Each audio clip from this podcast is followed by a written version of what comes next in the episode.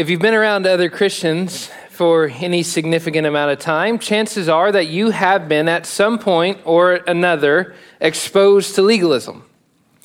I use the word legalism as describing our bad tendency among Christians to make judgment calls about things that are not necessarily clear in Scripture.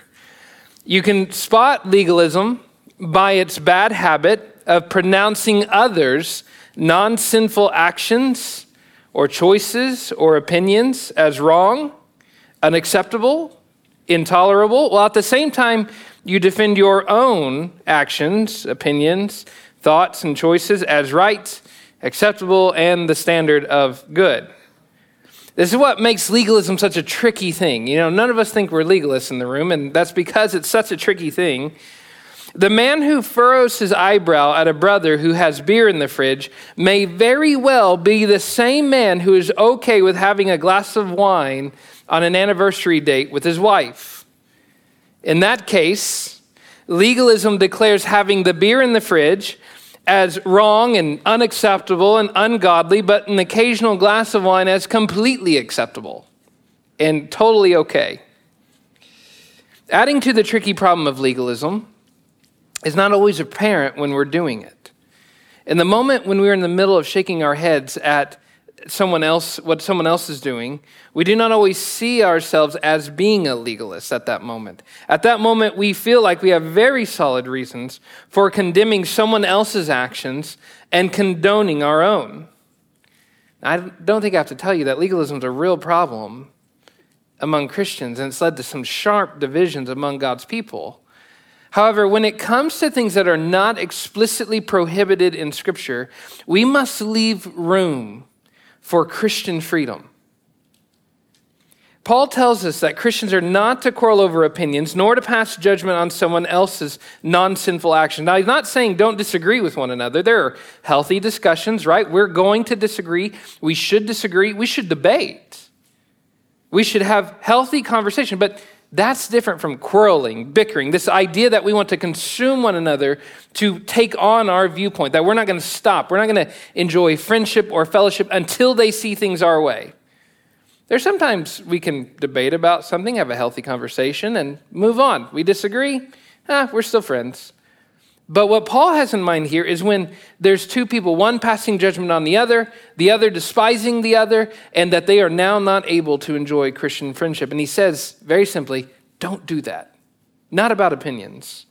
Instead, instead, we are to receive others in grace, seek to honor the Lord with our own choices, and remember that each person, ourselves included, will stand before the Lord to answer for our own choices, our own opinions, and our own actions.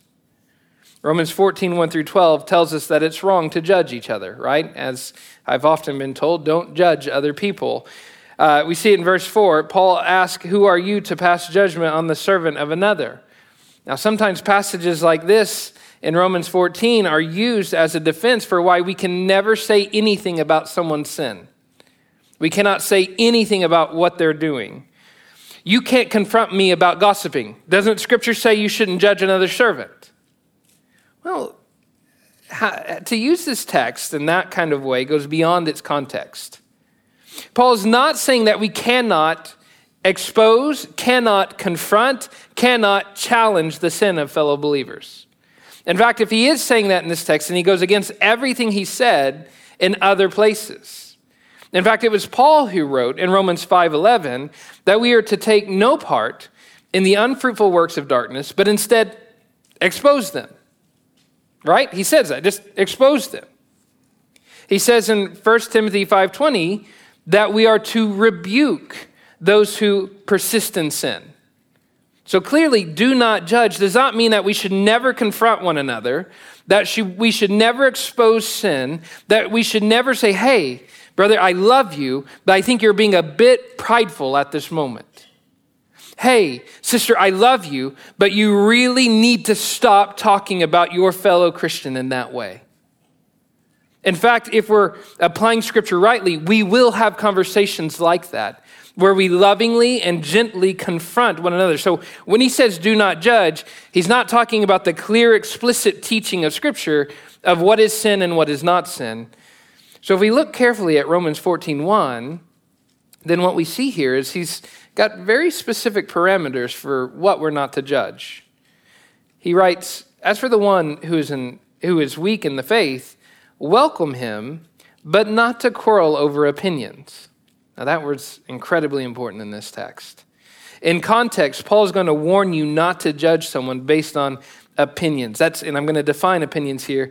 It is the non sinful, okay, the non sinful preferences or practices that scripture neither explicitly condones. In other words scripture you can't find a scripture that says yes they can do it and it neither explicitly condemns it. You won't find a text that says they can't.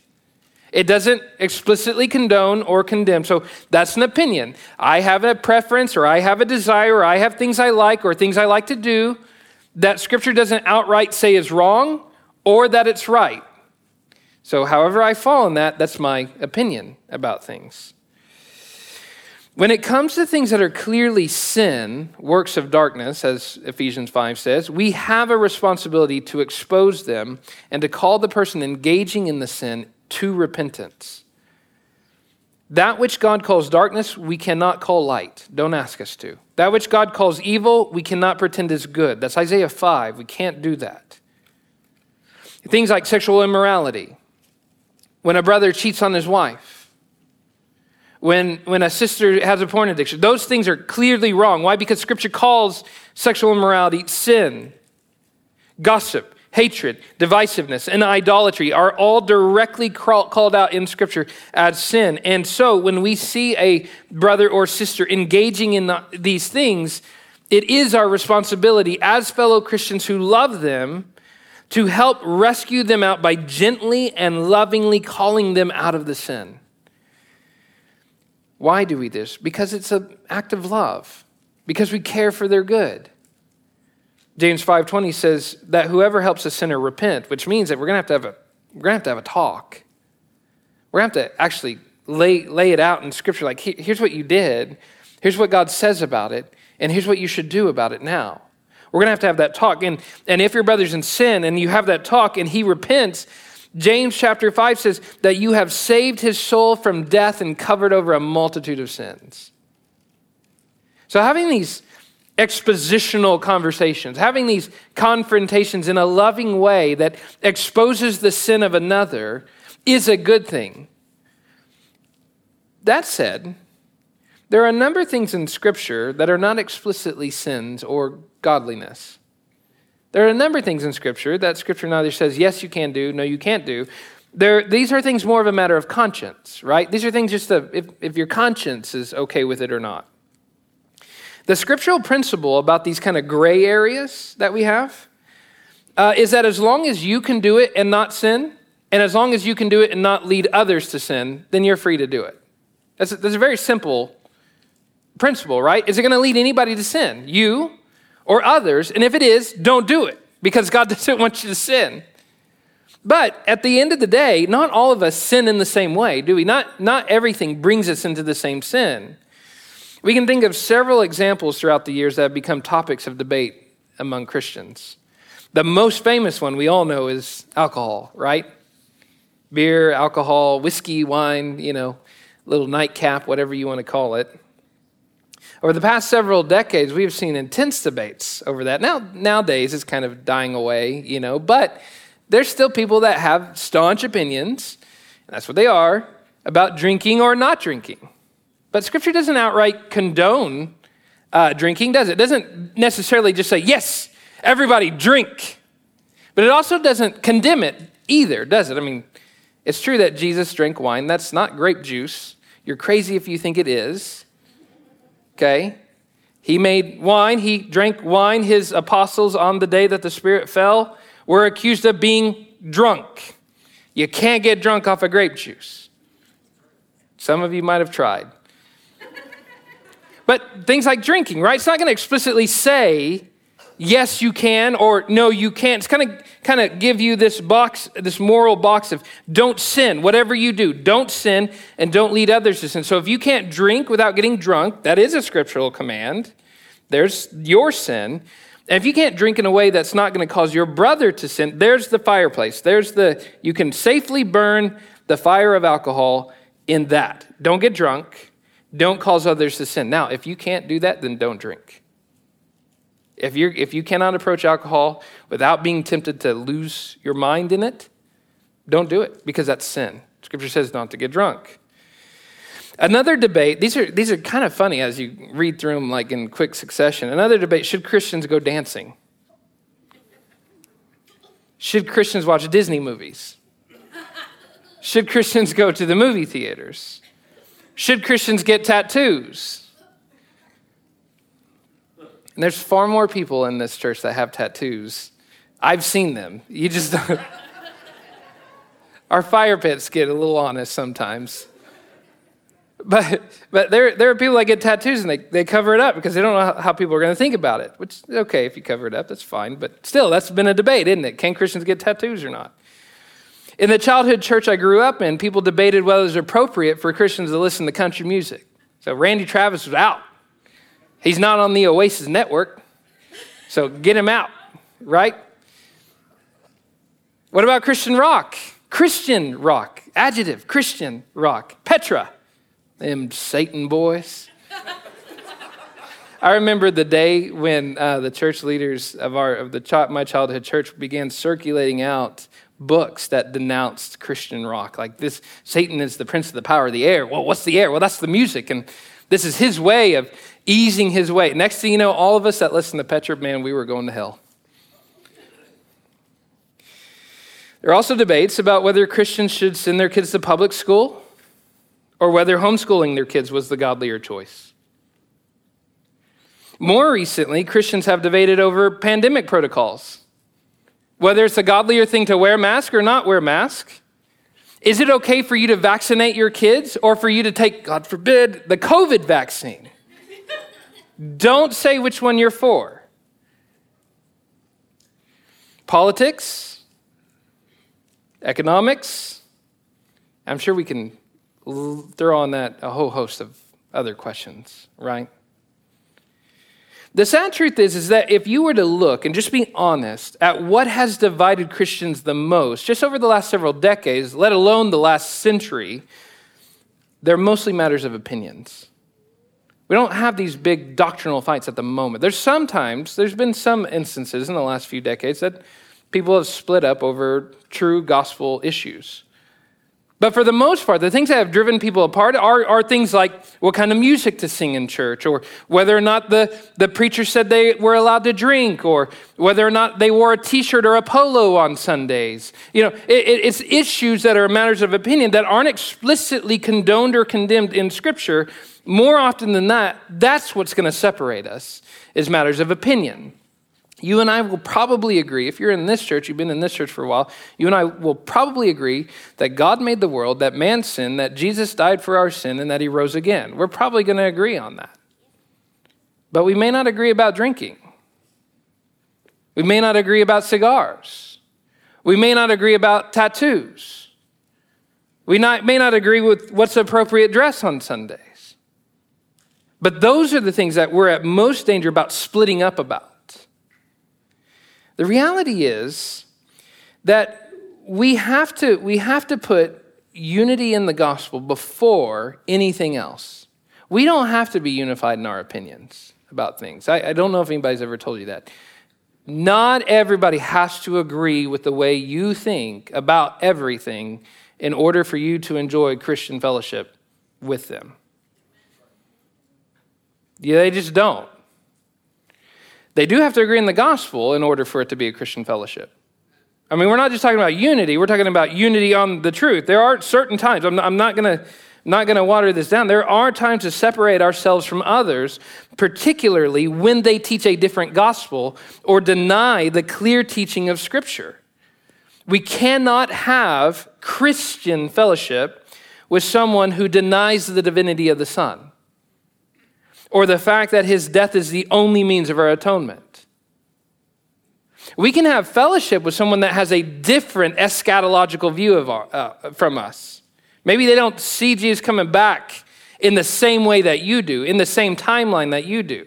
Maybe they're all mill, or maybe you're pre mill, and you guys have different views. We can fellowship together over that because we agree on the gospel truth that Jesus is coming back.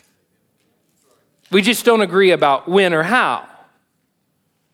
But you see, what's going to split up people is whether or not they are both premill or amill. What tends to not split them up is the return issue. You see, we've, we've gotten it upside down. We can agree to disagree about amill and premill.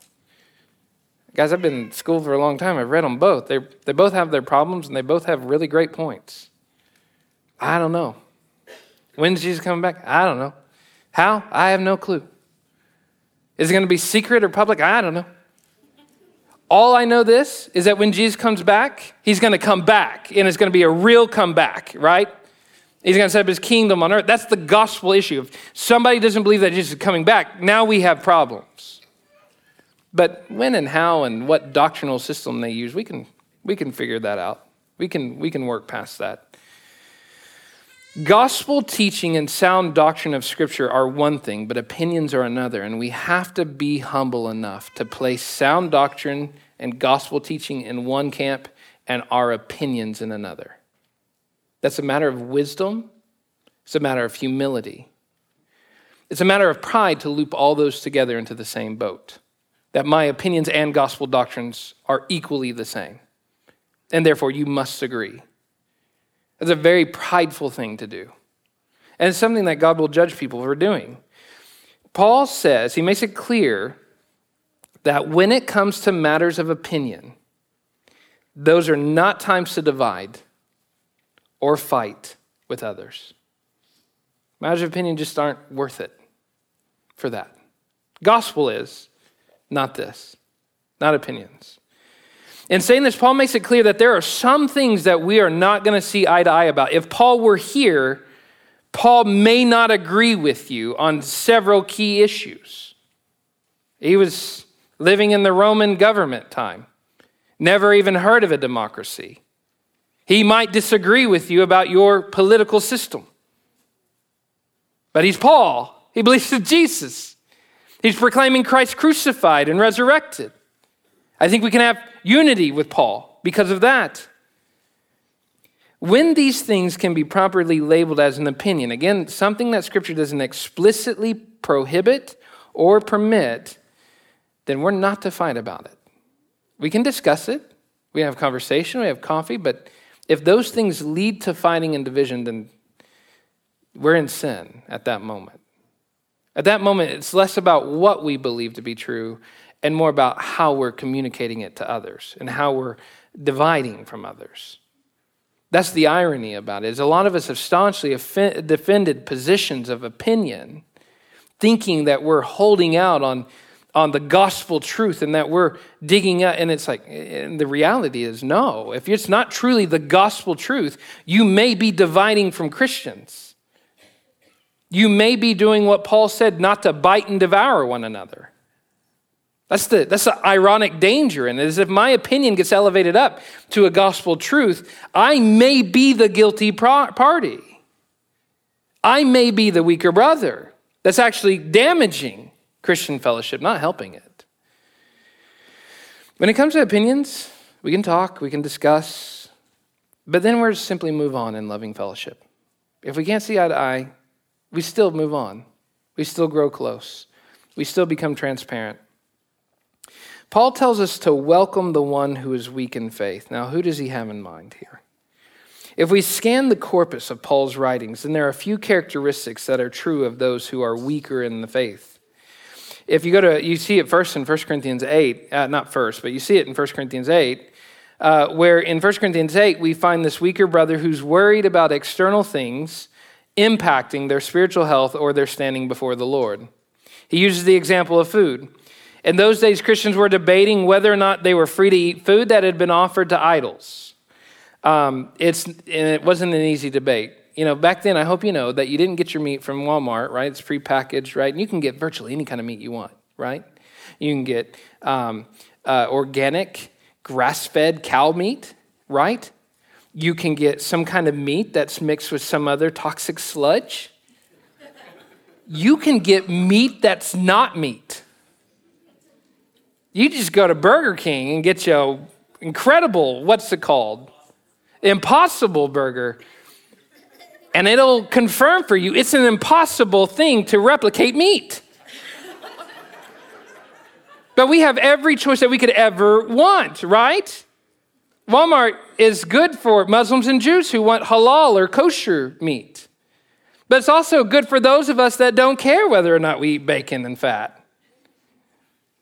Back then, it wasn't so simple. You, you got your meat. You, you got, got your meat by going to the market. Well, in the Roman world, most of the meat had been killed by a pagan priest, deliberately to, as a sacrifice to worship another god. So the idea was if this animal was killed as a sacrifice, then it's going to defile us if we eat it. Well, already, Jesus said it's not what a man puts into his body that defiles him, right? We know that from the Gospels. It's what comes out of the heart that defiles him. So Jesus already pronounced food clean. So the, the position that if we eat this meat sacrificed to idols, then we're going to be unclean, Paul says that's not true. You can't you cannot be defiled in that way. So so you don't have to if you don't want to, you don't have to track down every steak, every rack of ribs, every tenderloin and find out where it came from and how it was prepared. Some Christians believe that if they ate that meat at all, whether intentionally or unintentionally, if it was sacrificed, then they defiled themselves. So they said, We're not eating meat. It's too hard to track it all down. We're becoming vegetarians. Can't even say the word vegan well, but um, we're becoming vegetarians. So we're just going to eat veggies, not meat, because, and it's not because they have some, we're going to kill the animal kind of thing. It's, it's more of just they didn't want to unintentionally defile themselves. It's easier to stay away from it. I would have had a hard time living in the Roman church. I would have sinned and sinned boldly. I would have eaten the steak right there in front of everybody. Paul refers to these Christians, and I'll tell you why that would be wrong here in a minute. Paul refers to these Christians as the weaker person because they have not quite gotten the message. As he says in 1 Corinthians 8, verse 8, that food will not commend us to God. What a very simple message. What you eat or choose to eat, whether you eat meat or whether you eat something as pagan as an impossible burger, you cannot commend yourself to God. He says, We are no worse off if we do not eat, and we're no better off if we do. That's in verse 9 of 1 Corinthians 8 9. So, quite frankly, it doesn't, it doesn't matter whether a person eats meat or not. Paul says, no, it doesn't matter. Neither eating meat nor abstaining from meat will defile or commend a person to the Lord. This principle applies to most things that tend to divide us as Christians, doesn't it? Things like drinking alcohol. There's some of us that think that we could drink alcohol. There's others of us that think if we even touch a bottle, it might defile us drinking alcohol, abstaining from alcohol, wearing a mask, not wearing a mask, getting vaccines, not getting vaccines, none of these things, can I tell you, wherever you fall on these hot topic issues, wherever you fall will not commend you or condemn you before the Lord. They just can't. You got the COVID vaccine, you're no better off because you did. You didn't get the COVID vaccine, you're no better off because you didn't. Because vaccines don't commend you to the Lord. Whether you drink alcohol on a Friday night as a nightcap, or whether you have never touched alcohol in your life, those things don't condemn, condemn you or commend you to the Lord. You realize that, right? They just, they just don't. This is, it's a simple. What's the only thing that can commend you to God? Faith in Jesus Christ. This is what it means to be gospel centered people, that it's not anything else. It's only faith in Jesus that can commend us. So, whatever opinion I choose to have, Whatever football team I have the opinion is right, whatever, whatever side of the alcohol debate I fall on, whether I got a tattoo or not, these things cannot keep me from the Lord or commend me to God. Because it's faith in Jesus Christ. That's it. Now be careful when you let these opinions rank up so high as gospel doctrines because you might just find yourself preaching a gospel contrary to Scripture. If it's true that we're commended to God because we believe in Jesus, because we don't have tattoos, because we don't have beer in the fridge, because I wear a button down on Sundays, and because I like Ronald Reagan, we're in some bad trouble, right? That's not gospel. That's not gospel. That immediately stops being the gospel with the first one I mentioned. If it's Jesus plus anything, it's not the gospel. The only thing that can commend you to God is faith. Well, the weaker person has not come to fully uh, believe that aspect of the gospel. Now, It's not what Paul's not saying is that the weaker person doesn't believe the gospel. He just he hasn't grown up into a fully sense of his full sense of full freedom. Now, I just want you to know. Take the alcohol. That's the easiest one. The alcohol issue. If you drink, then you've got to obey the Lord, right? Don't get drunk. That's what Scripture says. Don't use it as a stumbling block to others. If you don't drink, to, to, to get to a point where you realize that you're free to drink still doesn't mean that you should, right? It's okay that you don't drink alcohol. But the, the most mature person in the room isn't the one with the wine bottle. That's not, that's not what Paul's saying here. He's simply saying that maturity in the gospel is realizing that partaking or not partaking has nothing to do with your status in God. Right? So I know a lot of very immature drinkers that drink because they think it's an expression of their Christian freedom. Paul says, it doesn't matter if you do. It's not, you're not parading your freedom any better. And then he's talking to the abstainers, the ones that never drink, the teetotalers, and saying, look, you're no better off because you've never touched it. That's, that's his simple point. So Paul's not saying mature Christian free people drink and those who don't aren't fully free. That's not the weaker, the weaker brother. It doesn't have anything to do with the opinion. It has to do with why they have that opinion. Does that make sense? Two people may be equally mature and have a very different opinion. You get a man in the room that's mature man of God and he drinks wine, a mature man of God and he doesn't. They may be equally mature and have two different opinions. That neither one of them are the weaker brother in that case. The weaker brother is the one that has come to his conclusion because of a status issue with the Lord, thinking that he can better be better off. I'm a better Christian because I don't have tattoos. Those of you that have secret tattoos are not as good as me because I'm going to be commended to the Lord because I have no tattoos. That's where Paul says that's a weaker brother issue. That's a weaker brother mindset. The weaker brother may know that drinking alcohol or getting a tattoo can have no real they'll tell you it has no real impact on, on eternal life but still, they have a hard time looking past the wine bottle, looking past the, the beer in their brother's fridge. They're not necessarily worried about falling into alcoholism. They just think that drinking is not the godliest thing to do. Again, Paul would say it has nothing to do with godliness, it has nothing to do with commendation before the Lord. But still, the weaker brother is distracted by these things. As Paul would put it, it's a stumbling block to them. That's how he puts it in Adam's text he's going to preach on next week uh, it's a stumbling block to them.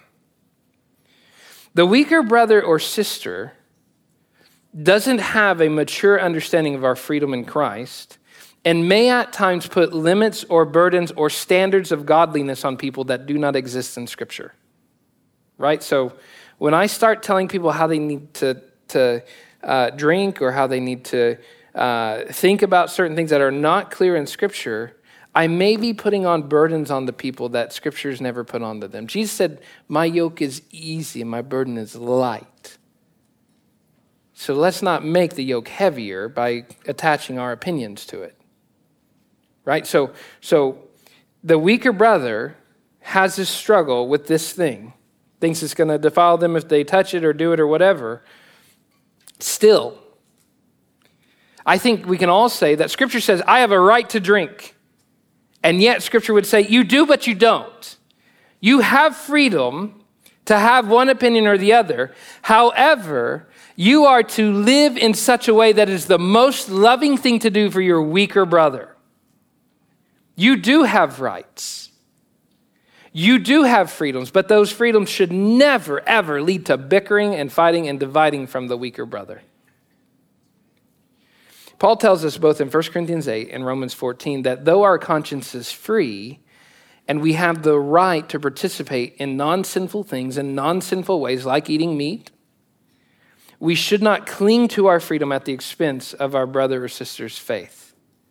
In 1 Corinthians 8, Paul says that though he is free to eat meat, he is not free to wound his brother's conscience. You may be free to have a glass of wine. You are not free to have a glass of wine in front of everybody. Very simple point there, right? Paul goes on to say, if food makes my brother, and you can put in there whatever, if, if uh, wine, if having beer in the fridge or whatever, makes my brother stumble, may I never eat meat lest I make my brother stumble. What's the priority there? Not your right, not what you're free to do, but your brother and his faith and his strength and his ability to continue in the Lord. We do not need believers. I said it once, I'll say it again. We do not need believers to agree with every one of our tertiary viewpoints in order to enjoy fellowship with Him. In fact, the church is a bunch of people from different backgrounds, different ethnicities, different socioeconomic positions, and different opinions coming together under the single bond of faith in Jesus Christ if we were to have a question and answer about basic opinions, you'd be surprised and if we played the old game where if you agree, go to this side, if you disagree, go to the left side. Uh, we could say, those of you that agree that drinking's okay, go to this side. Those of you that agree drinking's wrong, go to this side. Well, the very next question I ask, those of you that think it's okay to get vaccines, go to this side. The, those of you that think it's not okay, you'd see people darting all across the room. People change. People change their opinions. People have differing opinions. Those things don't unite us. Changing opinions, differing opinions do not bring us together. Having the same opinions do not bring us together. It's having the same opinion about Jesus, which is that he's the one and only Savior of the world, and that we must trust in him to be saved. Now, while we know that we should be willing to lay down our rights for our weaker brothers and sisters, it's incredibly difficult to do in practice, isn't it? I mean, it's very hard. I mean, the, I, I can tell you as someone who loves my Christian freedom, it is very difficult to submit to the weaker brother. Very hard. Part of me wants to be like, oh, wait a second. According to the scripture, I'm the older brother. You should be following along with me. And yet, scripture goes, no, no, no, no. You submit to the weaker brother because it's not worth battling over the opinion, not worth quarreling. So, I'm going to offer two things that this text gives us for how to live with people of different opinions. Number one, don't look sideways at your brothers and sisters. Don't look sideways at your brothers and sisters, but look up to your Lord. First, don't look sideways. In other words, don't bother yourself about the non sinful things other people do. Um, when I first got here, before people knew my opinion about alcohol or anything like that, when I, I came into uh, Snuffers, when Snuffers was there, right? There's an unnamed group of people drinking margaritas. Oh, when I loved it. I walk in and it's like they're willing to like throw it under the table. They're like just sitting there. I sat there at the door waiting to be seated and I saw them and there's these margaritas and then they saw me and they're like, "Whoo!" it's it was the best. Now, I think some of us we get it wrong when we begin looking sideways. Did you see what they ordered? Did you see what they had on their table? That's sideways looking, right? You know, I saw, uh, I saw a deacon bend over to fix the plumbing the other day, and I noticed they had a tattoo on his lower back.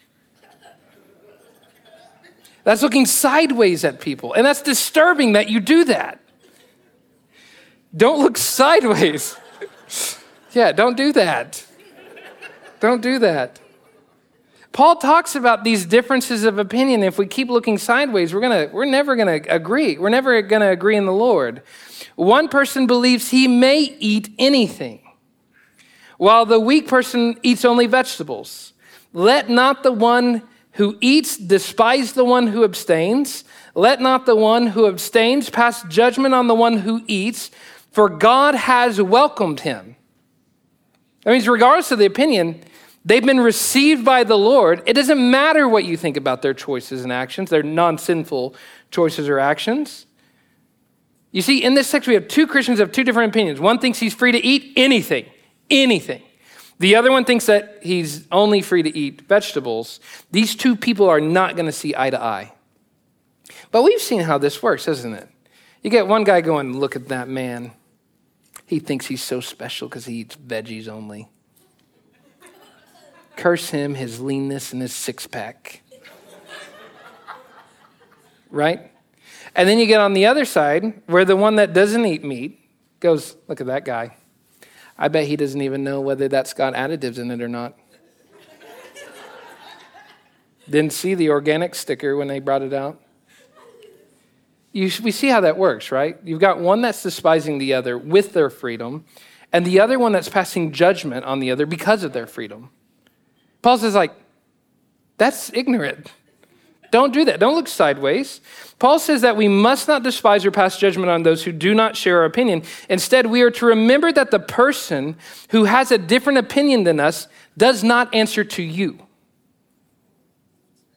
You walk into lunch today and you see some fellow Christians that were here singing with you, drinking margaritas. Guess what? They don't answer to you, in your opinion. Who are you to pass judgment on the servant of another? It is before his own master that he stands or falls. When it comes to matters of opinion, it's not for us to condemn others. We're not their master, right? They're going to stand before another master. So, so if we're busy looking sideways, we're never, we're, we're always going to see the disagreements. We're always going to see the differing opinions, but we're never going to see Jesus. We're never going to see the gospel that's brought us together. Now, if we're always talking about the person who eats meat or the person who abstains, the person who drinks beer or the person who refuses, the person who hands out trick or treat candy or the one that doesn't celebrate Halloween at all, the one that listens to rock music, Christian or otherwise, the one that listens to classical music. If we're always looking at that, then all we see is all these differences of opinion. And we never see the gospel that's brought us together. My friends, this is really important for you to hear when you hear about someone who doesn't see things your way if they believe in Jesus Christ, this is true of them, there is now no condemnation for those who are in Christ Jesus. Some of you make choices that leave me scratching my head. Why do you do that? Have no clue in the world why somebody would want to go to a Broadway musical over going to the mountains where there's bears. Like, what is wrong with those people, right? The fact of the matter is, regardless of what they want to do or what their opinion is to do, the fact that I like the mountains, the fact that they like Broadway shows, neither one of us are condemned in Christ because we believe in Jesus as our Savior. They don't answer to me, they answer to another master. And because they answer to a master that they have faith in, there's no now condemnation. This is what Paul means when he says and he will be upheld. He goes on to say, they will stand or far, fall before another master, but we know they will stand. Why? Because the Lord is able to make him stand. There's going to be a lot of vaccinated people in heaven and a lot of non vaccinated people in heaven.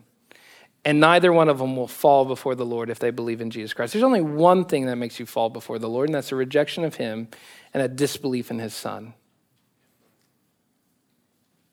Everything else, you will stand regardless of what your opinion is, regardless of which side of the fence you fall on.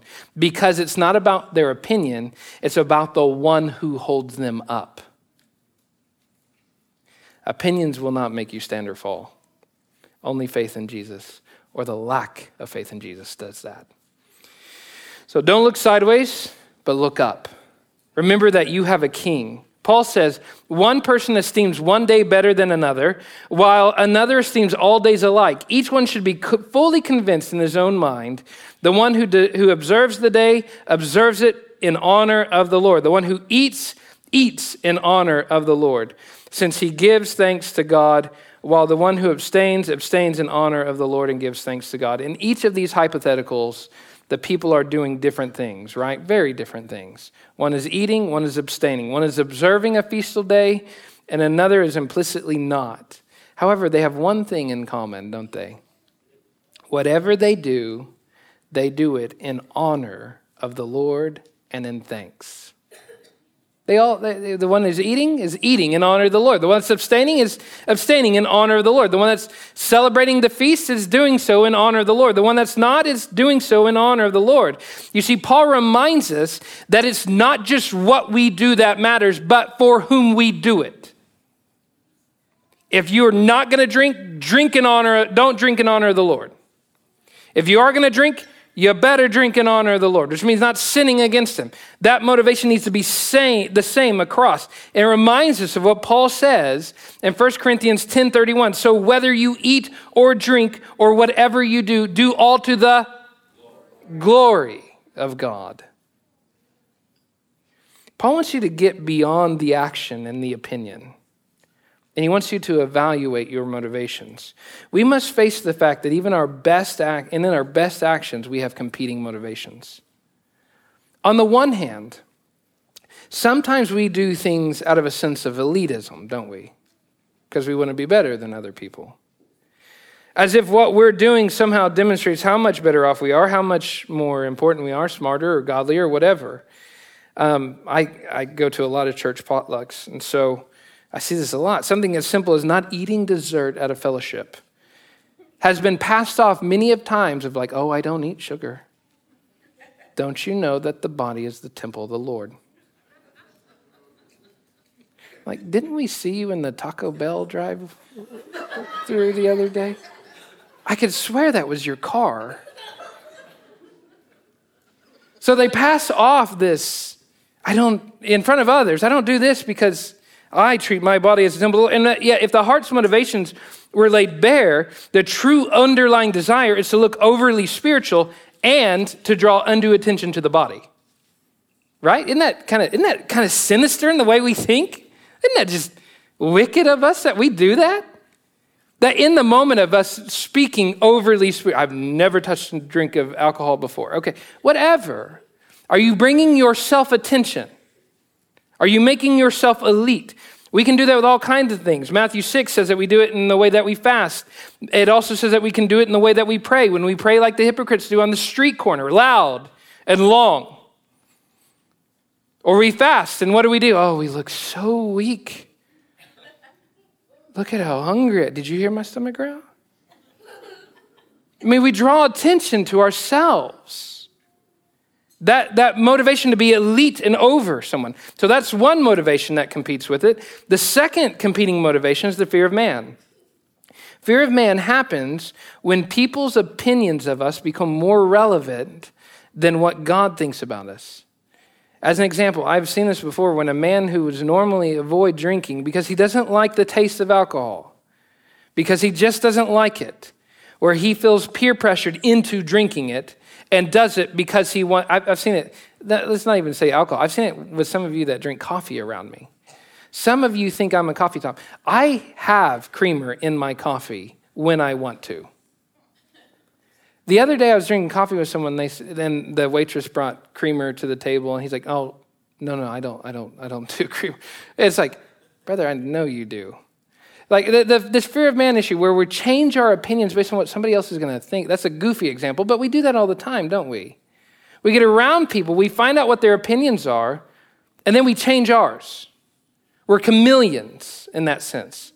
We will blend into whatever background we have. And Paul says, actually, don't do that either. That's bad too. That's a fear of man. Instead, he says it's better for you to be fully convinced in your own mind. That's verse 5. You don't think drinking is good for you. You don't like the taste of it. You don't want to drink because you don't want it in your house. Be fully convinced in your mind. Don't do it. That's a logical reason for you, not for everybody, but for you. Be fully convinced. And then when you get around brothers that drink, don't change your opinion just for them. Hold on to it. In fact, if you are convinced that your opinion is right, you should humbly hold to it and be gracious about it until someone is able to convince you with a better logic. I have changed my views many times over the years about lesser non sinful things. Tattoos are not as big of a deal as they were when I was a kid. I used to think they were like the mark of the devil. I was raised to believe that. That anyone that did that, boy, you know, what? I just always wondered what are resurrected body is going to look like without tattoo? Like, is, gonna, is God going to be like, here, we're going to remove these marks, and here's your scar to remind everybody they had a permanent mark on your body? I always rem- was wonder, wondering, like, what's the big deal with that? But when I was taught, when I was raised, it's like that was a huge deal. Now I'm like, ah. I think you, if you're going to get a tattoo, you better be really careful because it might be tomorrow's mistake and regret. So, just, just I'm, I'm lessened up on it a lot. Why? Because I had people with better logic come to me and go, okay, really now, let's talk about this. And I listened. You have to have humility. You see, it's, it's the pride issue when we begin to think that my opinion is the most important opinion in the room and it's right and everybody else is wrong. Do you know how many people we alienate from us in that way? Do you know how many false gospels we preach in that way? My friends, it's better for you to have a good logic a good reason, right? My kids don't have a video game system. It's my opinion that for my house, it's not a good idea right now at this moment for my nine and six year old to be playing video games. Do I think that's true for everybody? No, I don't. But I have a logic right now in my house that I want my kids to learn how to read, knowing my kids, knowing my family. I have goals for them. I love them. I know them individually. If they were diff- somebody else's kids, it's a totally different ball game, isn't it? So I'm bringing my logic to it now. Now, I say that. I have a football game on my phone that I let Timothy play on Friday night. I let him play a video game. As much as I'd like to say, video games aren't allowed in our house, I bend sometimes, don't I? Because the opinion at the end of the day doesn't matter. It's the logic, it's the rationale. It's a wild rabbit track. I don't have any idea where we're going with that. Either way, Paul says there's three basic motivations there's honoring God, there's fear of man, and there's elitism. The only appropriate motivation that you should have in doing what you do or having the opinions you have is honoring God. That's it. Do what you do because you want to honor the Lord with it. At the end of the day, it's because of the Lord and who's His. For, for none of us lives to himself, none of us dies to himself. For if we live, we live to the Lord. If we die, we die to the Lord. So then, whether we live or whether we die, we are the Lord's. My friends, we are the blood bought, purchased people of God. You are not your own, you are bought with a price. Paul points our eyes to the gospel. Instead of worrying about what everybody else has done, we're to glue our eyes to the gospel of Jesus, who died for us and who rose again so that we could become his. Now, everything we do, we do in that knowledge that we have been saved by God, that we have received the grace of God through his death and resurrection. He died and lived again, not so you could be Lord over everybody else, but so that he could be Lord of the dead and the living. He didn't die to make you king. He died and rose again so that he's king of everybody. I think this is a humbling thought here. If you don't know it, at the end of time, people will not bow to your opinions. People will not bow to your way of doing things. Paul says, Why do you pass judgment on your brother? Or why do you or you, why do you despise your brother? For we will all stand before the judgment seat of God. How humbling it is what he says next. I wish he would say, you know, and everybody will finally agree that Justin was right all along. oh boy, how nice that would be. He doesn't say that. Not every knee is going to bow to Justin's opinion. Every knee shall bow and every tongue confess to God. And ultimately give an account to Him, the Creator and the Redeemer of the universe. So, what do we do in the meantime, knowing that's true? Well, you love others sincerely, welcome the weaker brothers, don't fight about opinions, don't get so worked up about vaccines and masks and dancing and alcohol and all these lesser opinions. Instead, honor God with what you do. Nobody else will answer to you, but you will answer to the Lord. Live as gospel centered people who know that we are the blood bought people of God who belong to God in life and death. Let's pray. Father God, we thank you so much for your love for us. We thank you for your grace. We thank you for our freedom, Father. We thank you that our opinions and where we fall in opinions don't condemn us or commend us to you. but only Jesus does. God, we thank you for being set free in Jesus. We pray this in your Son's name. Amen.